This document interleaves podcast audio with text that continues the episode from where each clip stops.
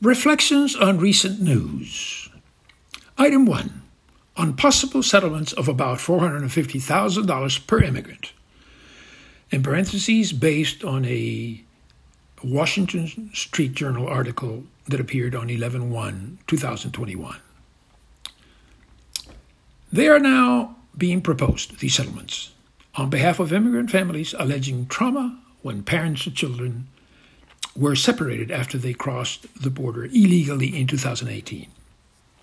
The separations occurred as part of the zero-tolerance enforcement policy put in place in 2018 by the Trump administration to deal with illegal immigration from Mexico. Talk of settlements is in progress, reportedly to avoid the higher cost of going to trial. Approximately 940 claims have been filed so far by families affected, with no certainty as to how many more will do so. The total cost to the government may reach $1 billion or more. Clearly, it was wrong and inhumane for the Trump administration to act as they did. But should monetary awards be granted to such families absent death or other cruel physical damage? No.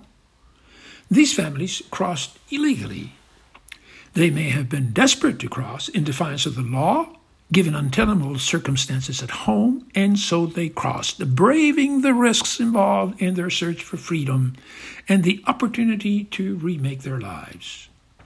Separation of the members of the family was one such risk.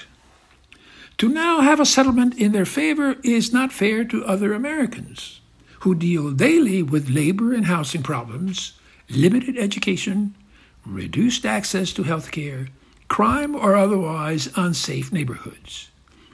In the spirit of justice, these immigrants who crossed illegally and were so mistreated could be granted a path to permanent resident status, but not given monetary awards. Let the new immigrants deal with the same problems lower-income Americans have to face every day. Would lower-income Americans like to get an award the size of the proposed settlements? Yes, why not? What about our suffering, they would argue. Mr. Biden should not allow these absurd monetary settlements to be granted.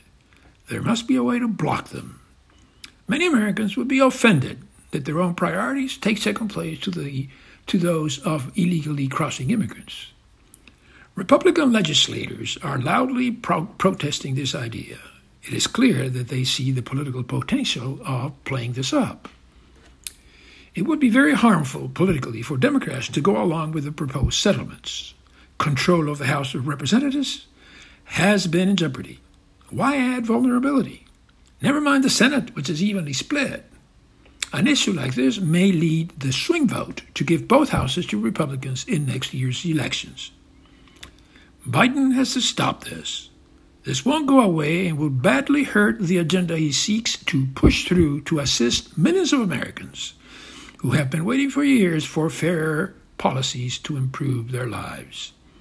With the proposed settlements, the new immigrants would go right to the front of the line.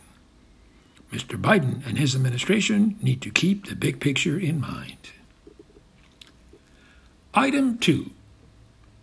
From The Economist, October the 23rd through October the 29th, Britain section, titled "A Shortage of Butchers in Britain."